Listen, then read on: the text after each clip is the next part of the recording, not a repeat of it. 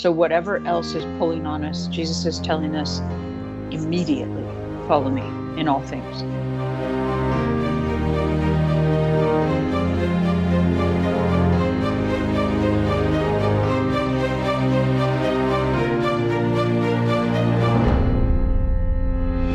Hello, this is the Adventure Through the Bible podcast. My name is Matt.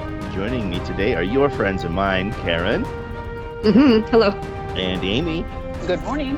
And Tracy. Hello. Hello, this is the Adventure Through the Bible on NPR. So like the audiobook version of the podcast. Karen was letting me know. It's a pleasure to be with you this morning, Matt. And all my other esteemed colleagues. Yes. Karen was informing me that occasionally I'm a little loud. No, it's just his initial surge of like enthusiastic morningness or whatever. Hello and welcome to the Adventure Through the Bible podcast. No, easy. Audio levels. I just want to get people awake and you know, alert to what we're going to be talking about because it's important stuff. You inspire us with your energy, man.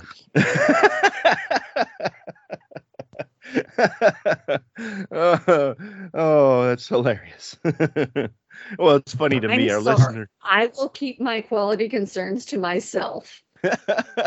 Our listeners right now are going, oh, here they go again.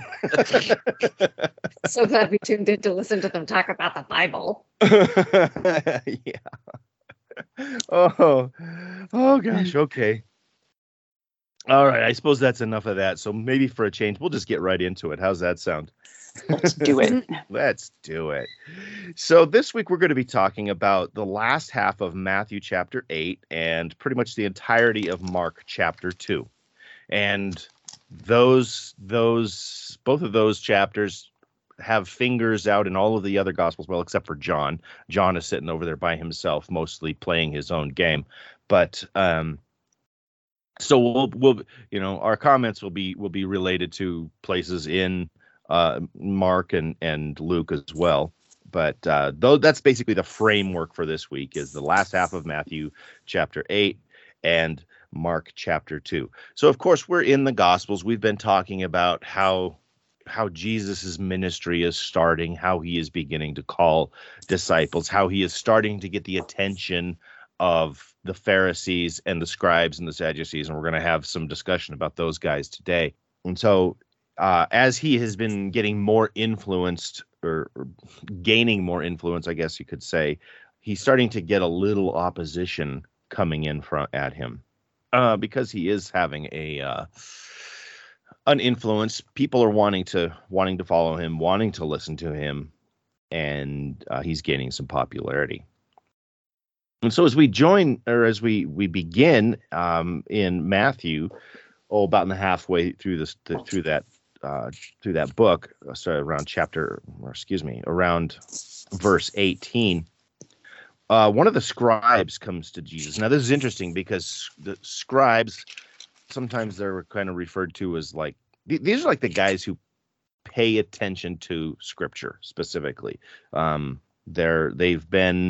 They've been studying, they've been learning, teaching, all this stuff, and wanting to really focus on what Scripture has said.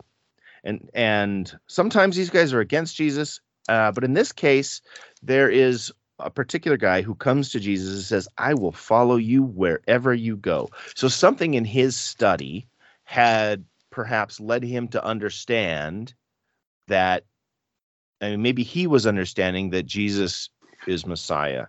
Or maybe he is just so taken with the words that Jesus is saying and realizing how much they really do fit with the Scripture that he would have known that he's just inspired. He wants to follow this guy.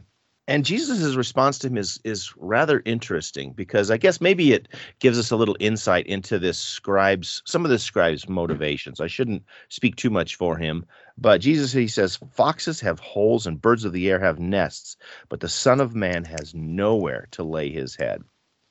It's interesting because I don't think there's any record at all that I know of Jesus owning any property. He goes and visits people in their homes. He stays with them. He eats in their homes. But he didn't seem to have a place of his own. And so perhaps this scribe was thinking that he was going to get a little notoriety. Maybe he was going to, be able to hang out with the cool guy in his crib, kind of thing. That's some old jargon from the cool kid days. But what do you yeah, I know. But what do you think there? Go ahead, Amy. So one thing that came to my mind was just, I feel like the scribes would have been attracted to him. Like if they were deep in the word, they may have been people who were able to see him as Messiah. And so his attraction was probably real. But I do wonder when Jesus responds to him and tells him, I don't even have a place to lay my head. He is also telling a person who, like, if you're a scholarly type of person, you want your comfort. You want a place where you can sit and read your book. You want a place where you can push the world away and just sit and quietly absorb information. And that's not necessarily what Jesus calls us to. He doesn't say, I'm going to give you a great place to study. He says, I want you to minister. Yep. Mm-hmm. I want you to go out and be in the world. And I think, too, it's what I was thinking about is, we do get comfortable in our homes, and we do tend to gravitate towards them and want to stay in them and be comfortable and, wear the nice comfortable clothes and sit down with a book or what have you, or conversate with the family and not get out there. Mm-hmm. And we need to be out there. Yeah, no, that's an excellent point, because I've known several people through my life, and I suppose I've even tended to be one of these people at times in my life, who get really, really deep into the Bible. And I mean, Bible supplemental reading, to the point where when you're talking to them in the middle of a discussion, they can start to quote entire paragraphs to you from obscure passages. And that can be rather amazing and rather inspiring, but at the same time, these aren't people who tend to go out and get their hands dirty. They are they're very head knowledge, but not very boots on the ground, if you know what I mean. Introverts. Yeah, a lot of them are introverts. Well, yeah. I resonate with this passage because I feel like that's my temptation. That is very much my temptation, to be alone and absorb head knowledge. That's what I want. Mm-hmm. So, I know that's my weakness. Yeah. Well. Right. So the thing I think to, and this guy's a classic example of it, the thing to guard against is the growing unwillingness to go out and engage with a messy world that doesn't order itself quite so conveniently. Right. Paul has a good way of saying this. I'm currently struggling to find this tiny book in the New Testament. Ooh, wait, we might have it. Okay. He says, this is in 2 Timothy 2. He says, join with me in suffering like a good soldier of Christ Jesus. No one serving as a soldier, which is what we're called to do, because this is a battlefield, gets entangled in civilian affairs, but rather tries to please his commanding officer. That's an interesting text to me because it sounds, I've had my own opinion of, watching the military over the years, because you can see them let go of everything that's going on around them and just focus, right? To the point where sometimes I've just kind of like, oh dear, forehead slap, like, hey guys, there's more happening than the army, like it's okay. But they're fully engaged in what their calling of the moment is. And what would happen if Christians served God like that? Like if they actually thought of themselves as soldiers who were enrolled in the ranks of God's army, because we are, that's what we're supposed to be. We're his children, we're his soldiers, we're his character witnesses, we're his, all of the things, we're supposed to be. Are we supposed to stop and learn? Yeah, because that's how we change, and with our learning, we become open to him, and then we take those changes out into the world. And whichever, I think you know, exactly right. That is very easy for an introvert. And for an extrovert, the difficult part of that whole process is going to be the sitting and learning and the quiet and the letting God speak to your heart and into integrating those changes into yourself. The easy part will then be bouncing around the world, sharing what you have.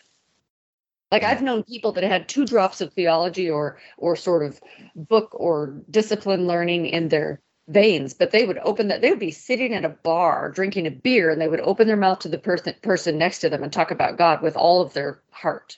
And it was just like, oh, okay, I found my counterpoint. There it is. That's the thing. Yeah, yeah. So the whole process is valuable, is all I'm saying. Mm-hmm.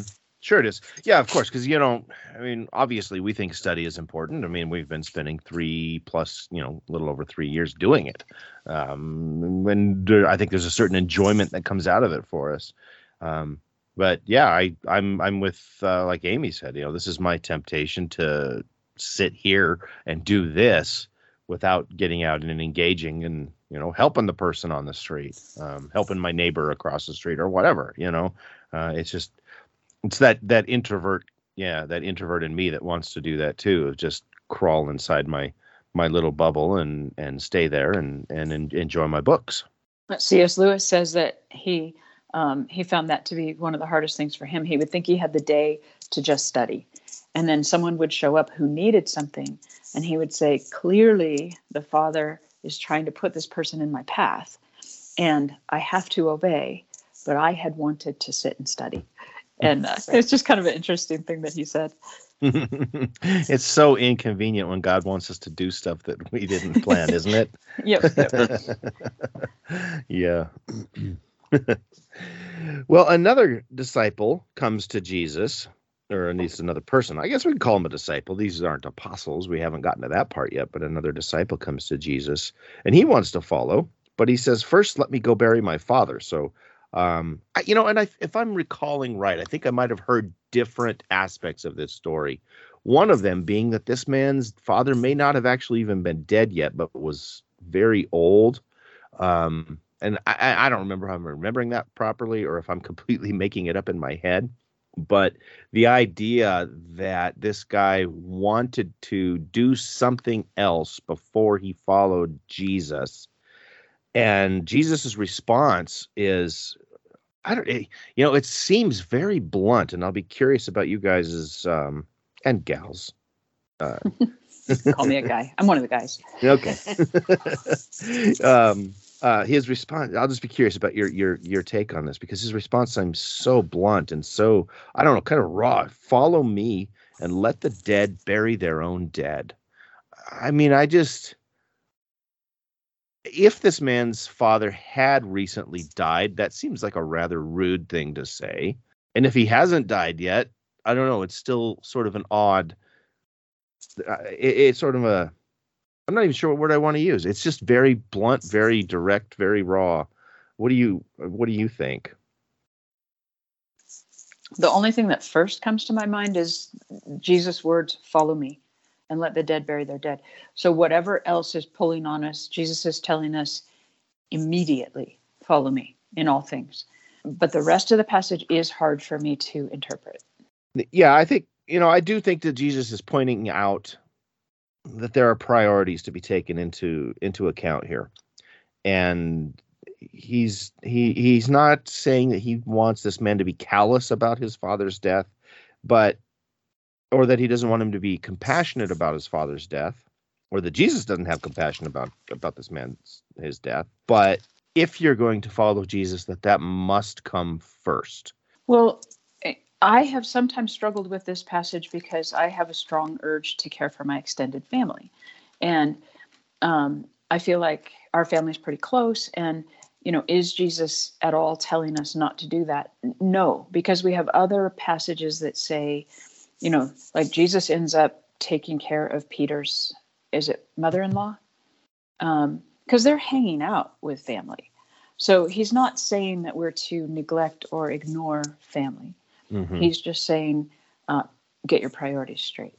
Yeah, and I don't remember where I heard or read this, but the idea that the man's father may not have been dead yet, and that he was using this as a way to delay you know, I really got to take care of this first, and then I'll follow you, Jesus.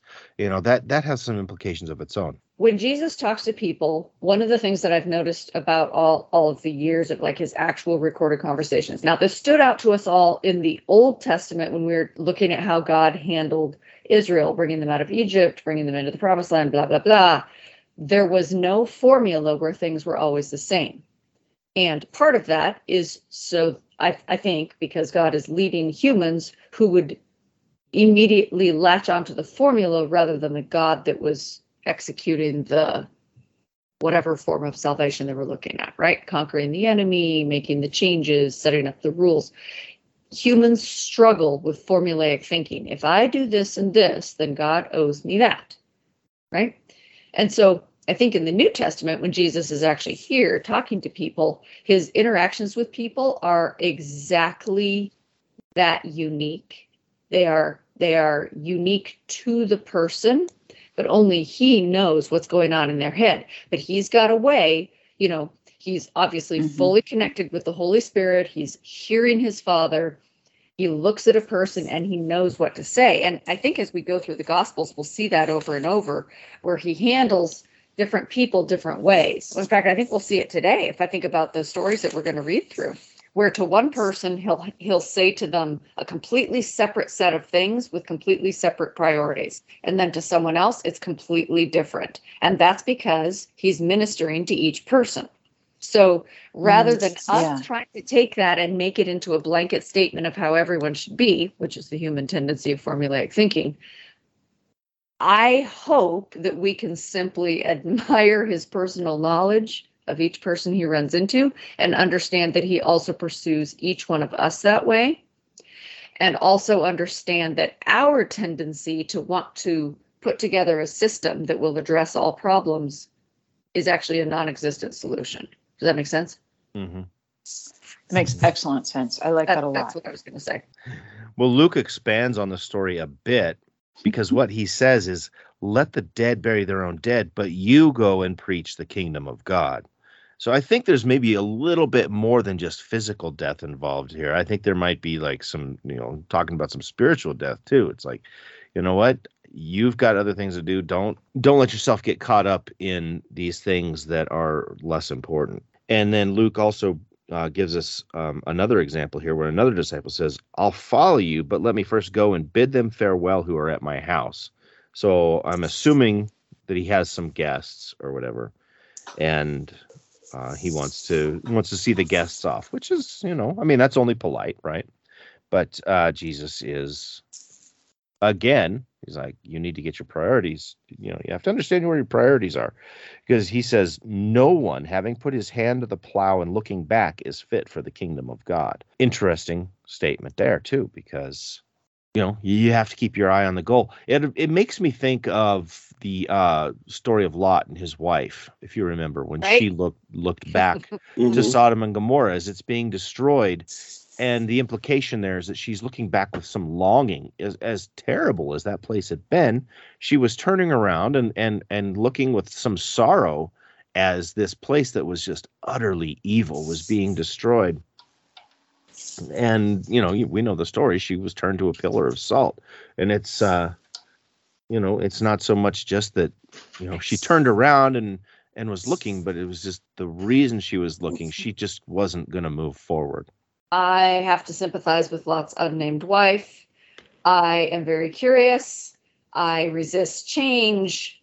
And not only would I be like, but I didn't get to bring my favorite boots. I know it's important and I am actually going, but I'm still thinking about my favorite boots and I wish they would have fit in my backpack, right? Okay, so there's that aspect of it, but there's also the aspect of like judgment from God. Seriously, what does that look like? I want to. Like I'm not. Yeah, I had to. Did you see how I inserted the creepy whisper that I forbade Matt to do earlier? No, like I would have trouble not looking back for many reasons, and so I am in full sympathy with Lot's wife, and that's the end of my speech. Mm-hmm. Yeah. Did you guys know that you can buy salt and pepper shakers with a woman looking over her shoulder? That's a real thing. Okay, since Amy knew that, we do have some. You have a pair of those salts? No, Calvin bought some for his brother, who is a Hebrew scholar. He thought it was hilarious. He found them on eBay, and it was like, it was a picture, and then the joke at the bottom said, "Which one is salt?" And then Calvin went online and actually found them and bought a pair for his brother. Okay, so when the scripture says be salt, like how? Context, Karen. Context. Context is so important. Because it wasn't, it wasn't. I don't think it was just that she was looking back in curiosity. I think she was looking back with some longing. She was, look at how hard it was. Mm-hmm. See, we were just talking about this story in our class yesterday morning. How hard it was for God to come up with enough people to not destroy the city. When Abraham had been talking to him, what if there's 50 people? What if there's 40? Got all the way down to 10. What if there's 10? And God said, I won't even destroy it if there's 10 people. And all that they were able to get out of there was 4 people. Not even Lot's extended family was interested. It was Lot, his wife, and 2 daughters. And I have a feeling that even his wife, and well, maybe even his daughters, after what they do after, immediately in the next part of that story, maybe they were like not exactly pure in heart. Not exactly pure in heart as it was. They had Sodom in their heart. Yeah. And mm-hmm. and so when she's the one looking back with longing and it's turned into a pillar of salt, it's just there's more than just basic curiosity going on there, I think. Okay, we're now fully distracted from Matthew 8. But while we're on the topic, his daughters, he had moved to that area at his own choice. And we look at the examples of that story where like the men of the city come and they say, hey, we saw those guys who came to visit you. They're hot. Pass them out. Like we want them. Like that is such a horrible thing. Like I can barely even get my brain around a city where corruption and perversion is that rampant, right? But right. Lot's response to me isn't a whole lot better. Oh, no, leave my male guests alone. I have virgin daughters. I'll let you have them, right? Like everything about this, including Lot, has been wildly corrupted by living in this atmosphere. And to me, that is a really good example about how our surroundings can change us, even if we're not intending to change. Mm-hmm. What father in his right mind would prioritize his male guests who actually stand a fighting chance of defending themselves over his daughters who it is his job to care for? Like I can't even get my brain around it. And then you take them outside the city and look what happens between Lot and his daughters. And they had clearly been, even though their bodies had been preserved from all of that stuff, there you go. Like you said, Tracy, they had some Sodom in their brain because they were ready to do things that they shouldn't have even thought of. Yep. I don't know. That's a very disturbing story. And back to Matthew. Yeah. Yeah. Well, yeah. But see, that whole point, it does still apply to Matthew because Jesus is like, you cannot be looking back if you're wanting to follow me. Of course, our tendencies are always going to be to, it's just going to be part of us. We're going to always look and see and, remember these things. But our tendency has to be moving forward with Jesus. It can't be, but I got to take care of this first. Or, I want to do this first. Or, I think we've even talked here about people are like, how long can I go before I finally commit myself? How close to death can I be before I commit myself and still make it to heaven? And that's just not the way it works. You have to be committed and following and making that your tendency, your priority. And that is Jesus's point here.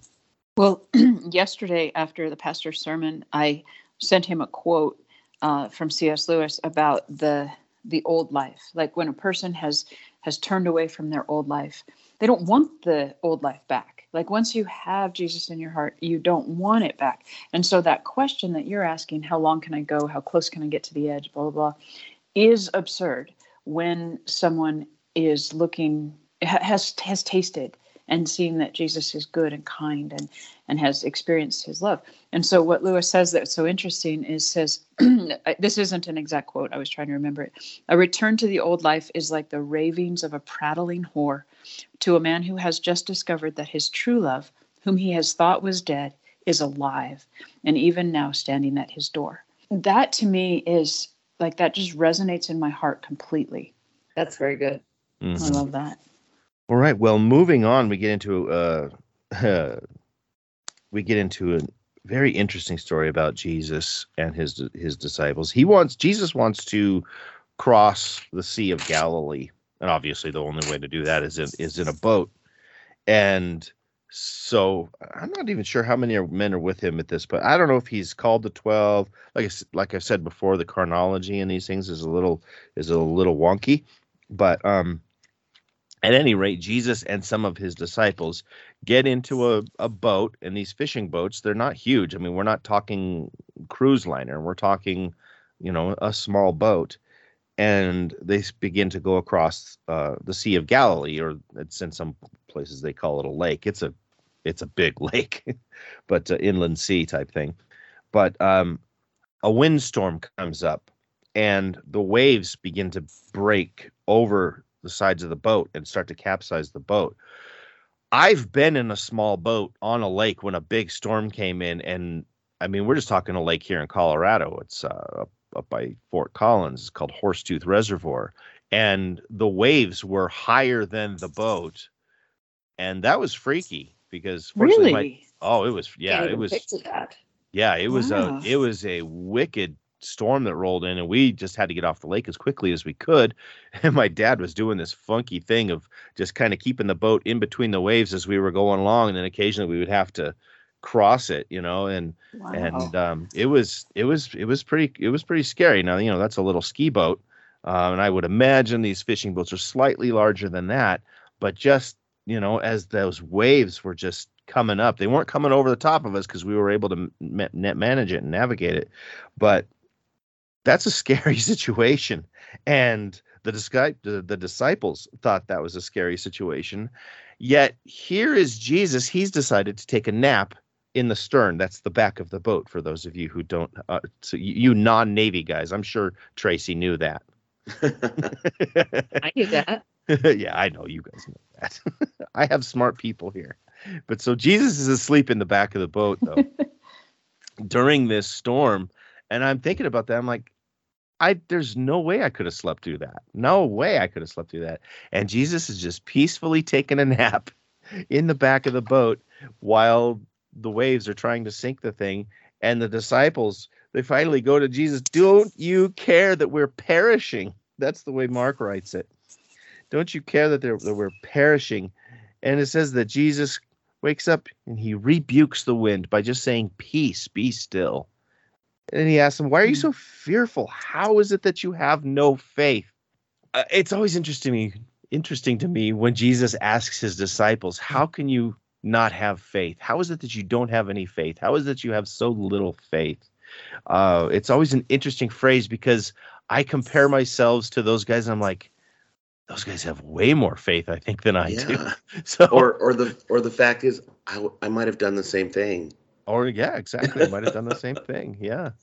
I'm sitting here looking at, have they found any, sort of 0th century fishing boats, and how big were they, and what were they made out of, and stuff like that. So looks like typical building materials was oak or cedar, and the typical size, so it has to fit at least 2 men. I would guess 3 or 4, but at least 2 men in order to fish, right? With those big manual nets. Mm-hmm. It has a sail. So it says the average size is between 20 and 30 feet long, about 7 to 8 feet wide, and about 4 feet deep. So that's, roughly. It says they found several of them. Some of them have been preserved and put into museums and stuff like that. It says it could carry a crew of up to 10 people or passengers if they weren't fishing. If it was fishing, it could hold up to 5 crew members and hold up to about 600 pounds, no, not up to, between 600 and higher pounds of fish. So there's some interesting ideas about what that boat might look like. So we're not talking about just a little rowboat. I mean, it's got a little size to it, but it's definitely still I was on I was in Chicago once visiting my brother when we were out on the Navy Pier, and now I can't remember which lake that's on. One of the Great Lakes. Somebody can tell me later, but I remember that day. Of course, that lake is so big, and I would imagine it's probably similar to looking at Sea of Galilee.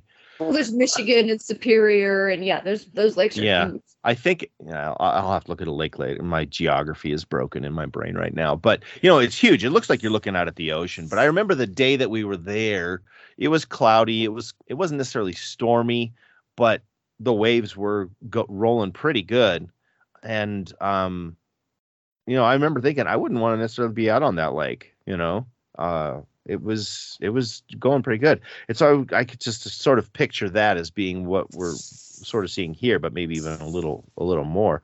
But so, waves big enough to capsize a boat of this size. It's nothing small. And remember the song, the Edmund Fitzgerald. You're gonna have to sing it for us now. Yeah, you know what I mean, right? Do you guys remember that? No, it was about a boat. You're gonna have to sing it for us. Oh, you guys, seriously, you don't remember that? No, it's about a boat that went down in the Great Lakes and killed every man on board. Oh, well, that's cheerful. Yeah. It is.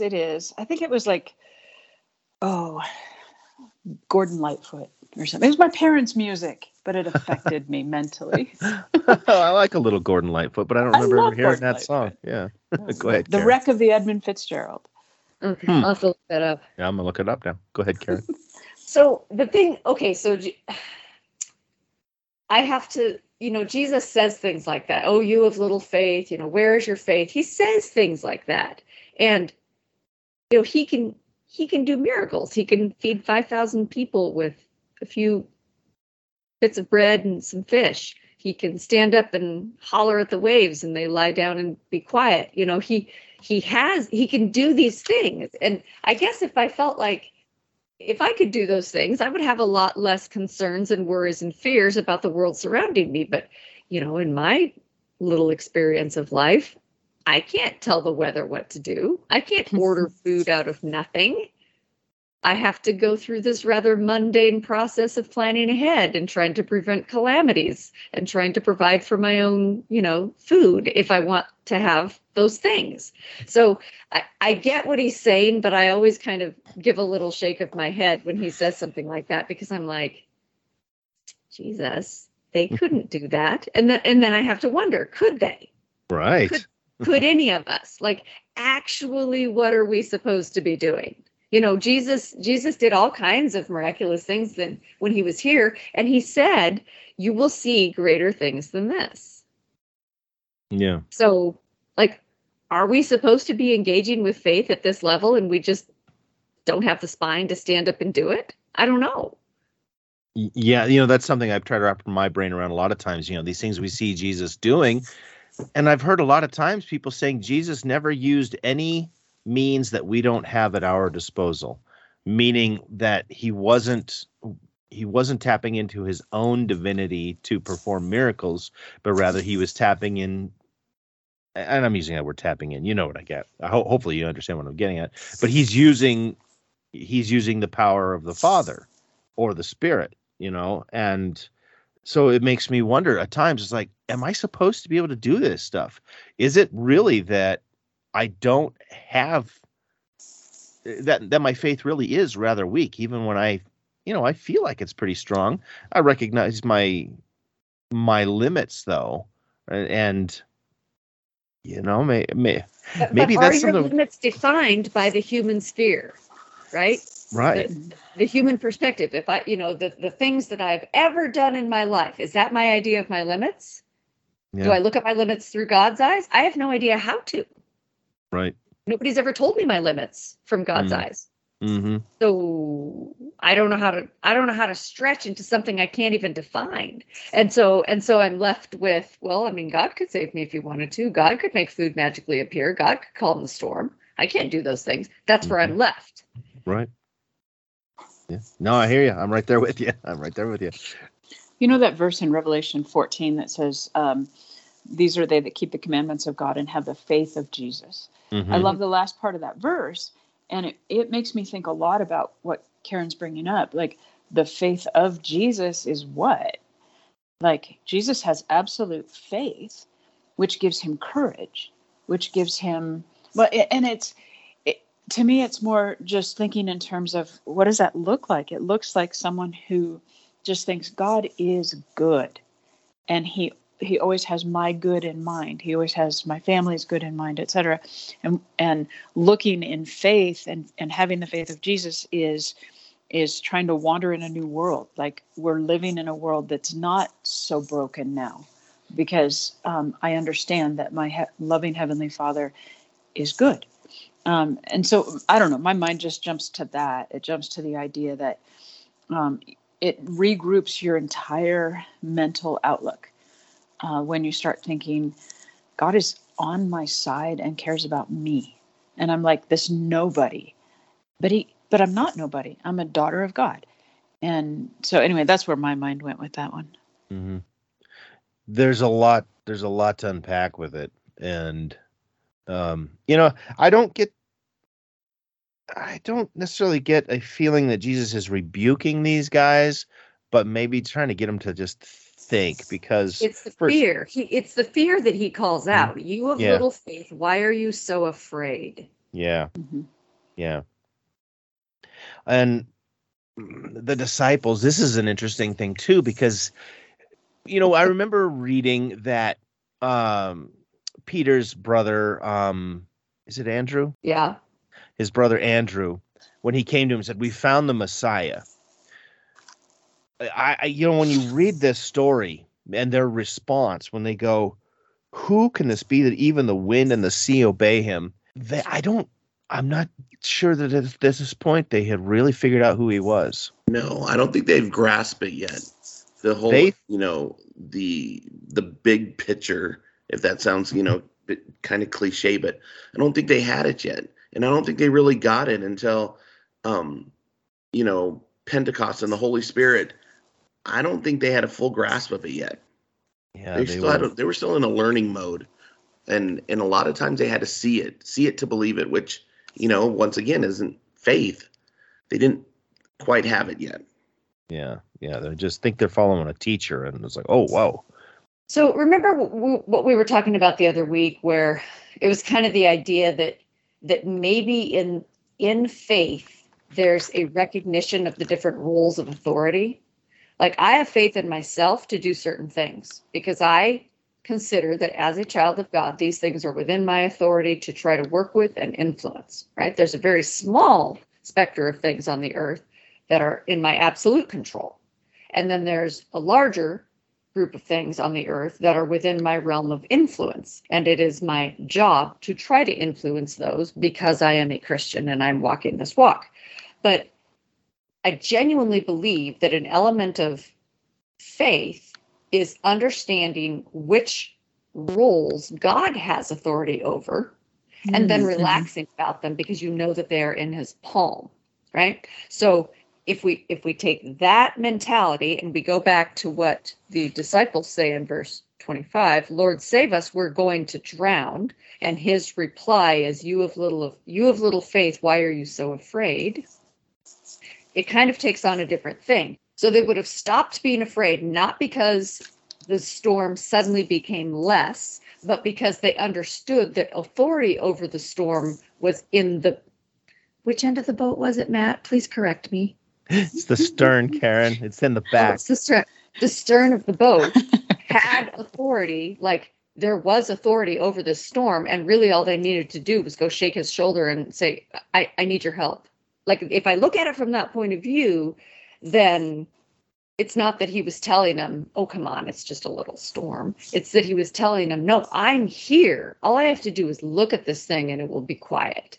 And you see, so like it's a different recognition of authority, sovereign, his sovereignty. Yeah, no, that's excellent. That's really good. Yeah, because he's saying, his point was, why are you afraid? I'm right here because it's handled. It's handled. Right. You don't need to freak out about this. That is an excellent point. And we should keep that point in mind, because as we move on to our next chapters, I mean, I know we still have one left in Matthew here, but when we move on to the next chapter and there's other little stories, there's that faith comes up again, and the different ways that understanding of who has authority over what plays out in different people who come to Jesus. It's a fascinating thing. Mm-hmm. Mm-hmm. Yeah. So very good. Don't be afraid. So I saw a bumper sticker once that said, "Don't tell God how big your storm is. Tell the storm how big your God is." Mm-hmm. Nice. Mm-hmm. Yep. Okay, as we move into our next story now, this is a creepy story. Okay, and we've got to reconcile a little bit of discrepancy here between the gospel writers. This is a story about demon possession, and it's creepy. I don't know if anybody ever made a movie about. Well, I don't know. Anyway, that's and whatever.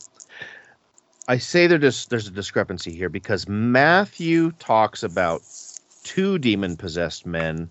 Mark and Luke both talk about 1 demon-possessed man, but the stories are so utterly similar that it seems fairly obvious that they are talking about the same thing. So I don't know why there's this discrepancy. I don't know why. I don't know if Matthew is remembering it differently. At this point, we haven't even gotten to the point where Matthew has been called. So maybe this is Matthew's. I don't know. I don't know why we have this discrepancy, but the points are going to be the same. Maybe it's too early to say this, but this story to me is right after he calms the wind and the waves. And so I think what's probably happening is as Matthew's remembering that, he's thinking, wait, Jesus had even greater authority than that because he could cast out demons. And so in his mind, that story comes next. I don't know for sure, of course. But then the other thing that comes to my mind is that right away people, they say things, funny things about how someone might be, like they'll look at someone who's clean cut, middle class, whatever. And they'll say, oh, that person would make a good believer or a good Christian. And you're like, huh, that's interesting. Because what the Bible says is the demoniacs made good Christians. And so these are people who, they know who they are. They know how bad they are. But when they come to Jesus, they're completely changed. Yeah.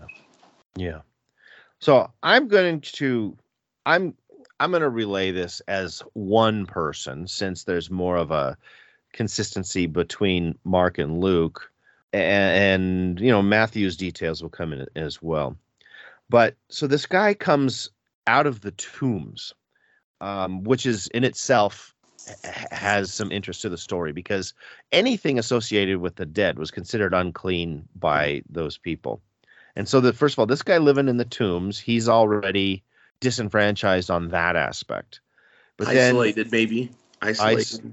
Isolated. I don't know if he's there because he couldn't live with people. I don't know if he's there because this demon possession pulled him there. I don't know exactly what's going on, but this guy, he's described as being naked, having superhuman strength. We're told that he had been bound with chains many times and had actually broken the chains. So maybe this is why he is there. He's just there. We'll let him stay there by himself because we can't control him. We can't do anything with him. He's crying out. He's cutting himself. Not in a good place. He is just absolutely in a terrible, terrible condition. And it's very quickly. They say he was a demon. He's demon possessed. So this isn't like, oh, he just has some weird health thing. It's very clear what's going on here. I just wanted to say, Matt, you cracked me up. Not in a good place. Not in a good place. Well, I wouldn't want to be demon possessed. I don't. The king of understatement. Now, interestingly, and this is something that we see happen several times this demon-possessed man comes out and knows who Jesus is. In fact, one of the Gospels specifically says he came out and worshipped Jesus. Now, I thought that was I think it's Mark. Mark said it, that he ran out and worshipped Jesus. Now, that is a weird concept for me to wrap my brain around, that this demon took this man out to worship Jesus. Or maybe this man had a moment of clarity. I don't know. And maybe he had some part of himself he could still control. That's, possibly. That had just come to my the possibilities in my brain just now. But this idea that he was able to worship Jesus was interesting. I thought 29 was kind of cryptic, though. When he comes out and suddenly they cried out saying, "What have we to do with you, Jesus, the Son of God? Have you come here to torment us before the time?" Mm-hmm. I love that verse. So it's like, to me, it's like almost like the fallen angels. They know who Jesus is. They know the plan. Yep. And it's like, to me, it's like it's almost laying the foundation before, and it's, I don't know, it's kind of, it gives me like just sensations up and down my spine going, okay, they already knew, and the disciples were struggling. I think there's this supernatural realm that we can't see. Oh, yeah. Because we're in our fallen state, because Earth is the battleground on which this is playing out, I think that we're not allowed to, or we can't see. But that doesn't mean it isn't happening, and that the players fighting each other in the spiritual realms, the supernatural realms, can't see it. Like these demons that were in this man or men, could they recognize Jesus for who and what he was, like at 100 paces? And they also clearly know the Bible, know that they're fallen, know that they won't be saved, and that there will be an end to their reign, their years of power. I thought the whole story was just fascinating. Yep. Right. It hinges on that. Like we're getting a tiny, tiny glimpse into that massive battle, and that particular man is the battleground that day. Yeah. It is an interesting thing to see that the demons, the fallen angels, are able to recognize Jesus in a way that the people who are following Jesus don't. They know very clearly who they're dealing with. They know that this is the God of heaven, the one who created them, the one who created the planet they're on, the one who has total authority, and they're calling it out. So Mark's description of what the demons say is interesting. That's where the famous text comes from, "My name is Legion, for we are many," right? So Jesus actually speaks directly to the demons, and their response is, he says, "What is your name?" And it says, "My name is Legion," he replied, "for we are many." So there's this one of the most interesting parts of the story is where the demons ask to be sent into the pigs. And the reason this is interesting to me is, why was that preferable? Why was it preferable to go into a herd of animals rather than to be out and unhoused? So I don't know the laws of the spiritual warfare, but if they became unhoused from the body that they were sent to, this man or men, would they have to go back and report to Satan that they had failed in their mission and they were now needed? And then, like, why is that? Why would they rather go into a herd of pigs than to be outside of this man's body? Like, I'm so curious about that. Interesting. But what about the fact that they are immediately unhoused again? Like they go into the hogs, and then the hogs are killed. So I think it has to be that they simply wanted to upset the local population. Like their role is chaos. Their intention is chaos. Yeah. Mm-hmm. It's interesting though, Karen, when you were talking about having to report to Satan, I recently listened to an audiobook of the Screwtape Letters. I'd been wanting to read it forever. Yay. Yeah. I'd been wanting to read it forever. And I just remembering how, I don't remember the one character's name, but Uncle Screwtape is the one who's always talking, and Screwtape is always so irritated when the one Wormwood fails. Wormwood, thank you. When he fails, is Screwtape is so irritated when Wormwood fails, and you know the depictions of the way hell works and stuff, and that is very fantastical. I don't buy it for a second, but it is interesting. It's an interesting look into the ways that that faction could work behind the scenes and under the surface. Karen. Wait, real quick, Karen. Was it the one by John Cleese? Yes. Mm-hmm. I love that one. Yeah. It was interesting hearing John Cleese read that. Yeah. So I listen to a lot of different types of interviews and podcasts and whatever. And some of the ones that really stand out to me are people who have come out of direct Satan worship. And some of them have worked their way up over, maybe they were in it since they were a kid, or, you know, their parents were in it and they swore themselves into it when they were little, or somebody put them in it before they even were old enough to have a choice, right? Whatever the situation, one of the things that they all say in common is that when Satan is in charge of a ceremony, now we're talking ceremony here, we're not talking real life out moving around, who knows what might happen. We're talking a ceremony, so there is a difference of scenario. But that he does not tolerate any mistakes. You will be punished severely or killed on the spot if you mess up any detail, which is why the Satanist followers practice the ceremonies. They'll sometimes practice ceremonies for years in advance when they know that there's an event coming up and they need to get ready for it and they need to make sure it goes right.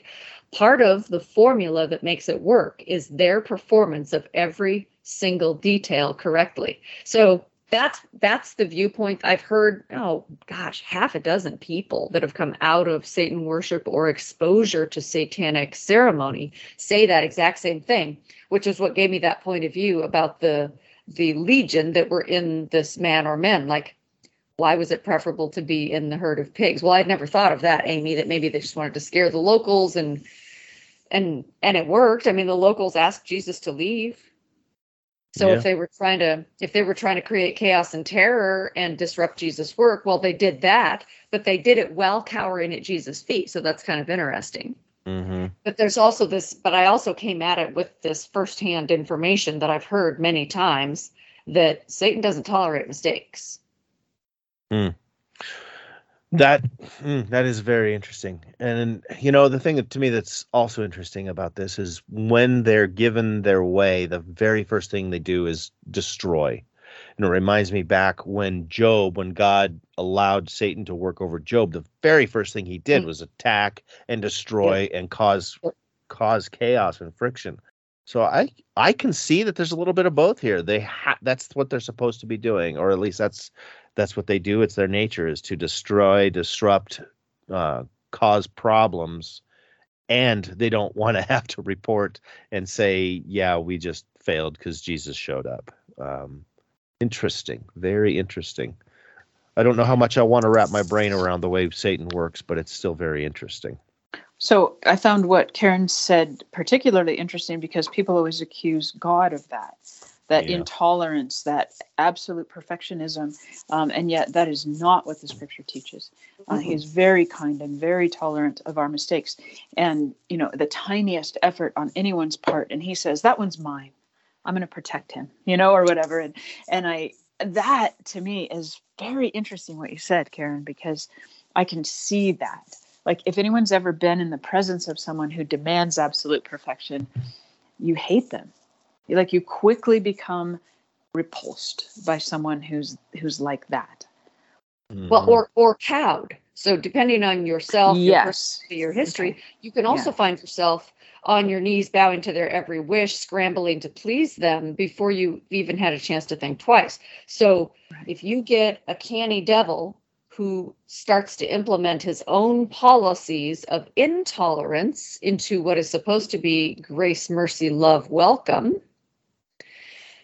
you get modern religion dogma. That's what you get.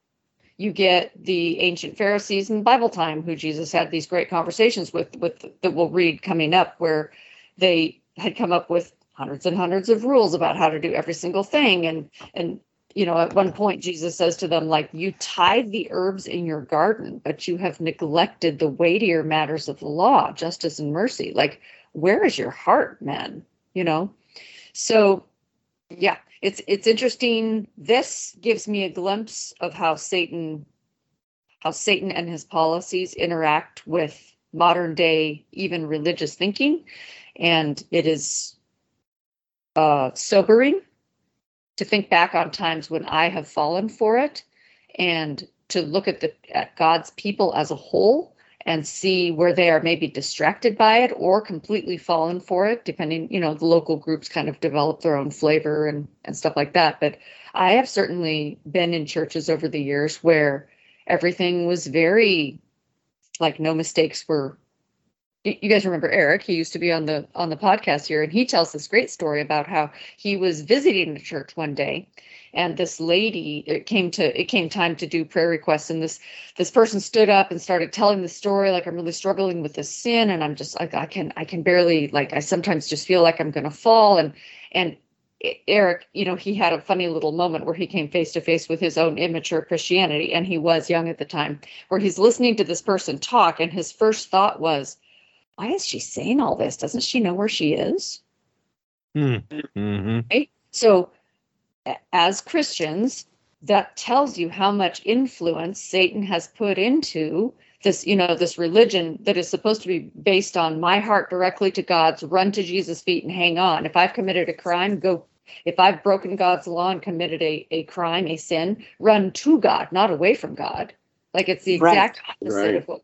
Yep. What we're taught. It's like, oh, you know, you should feel shame. You're not worthy. You're not whatever. No, you're not worthy. You're forgiven anyway. Go. And that's what Satan wants you to feel, though, to remove you from God. And so he's using his own methods to distort God. And then God is still presented as the ultimate power in the universe, but it makes people not want to be part of it. Right. Very, very effective and very disappointing. The number of times in my life that I've fallen for it, and it's still going on. So something you said was super important. Like, when we have trained ourselves to run to God, we've suddenly changed the game. Like, when we find that he is trustworthy, even when we fail, that's wonderful. But what happens is, so often we're told, go away, God doesn't like you. Go away, God doesn't like you.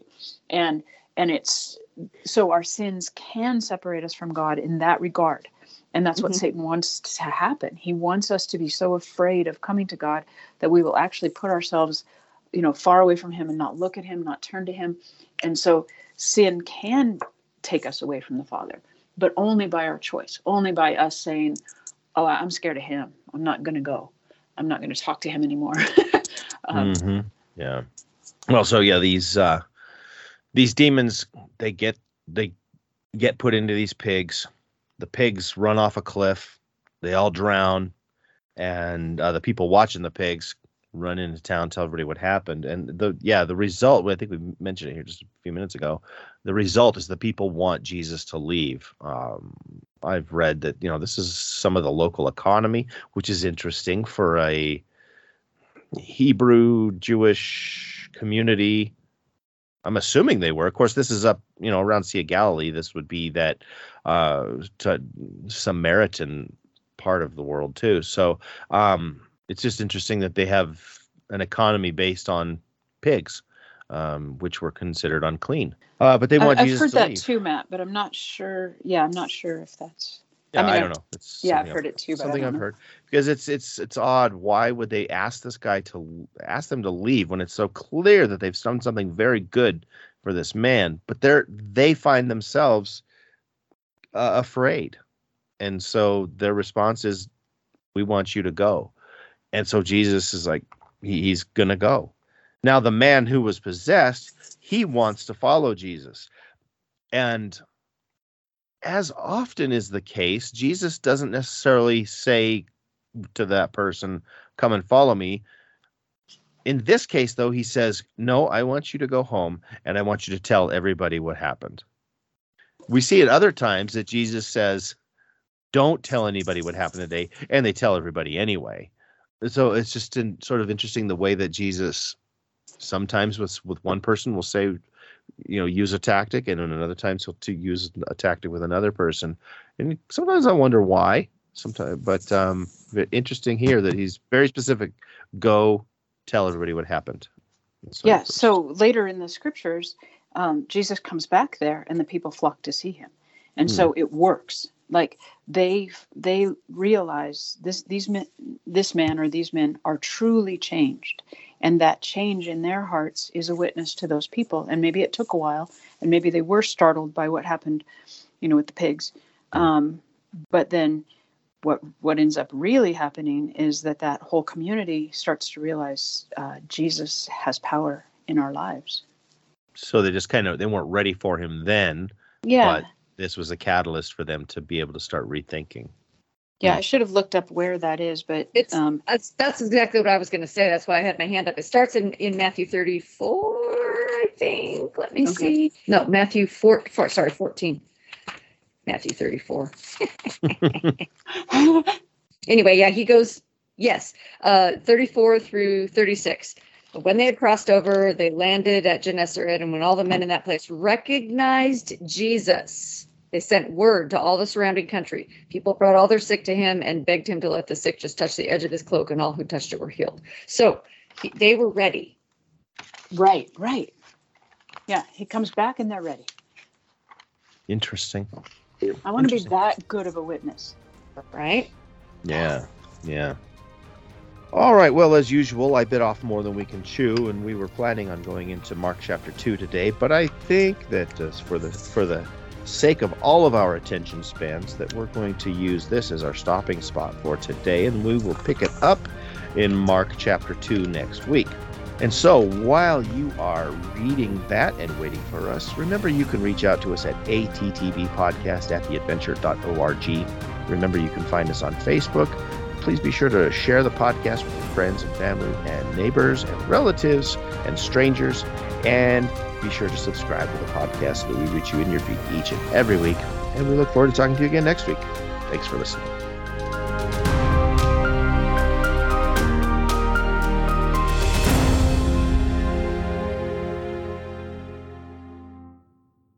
They haven't quite,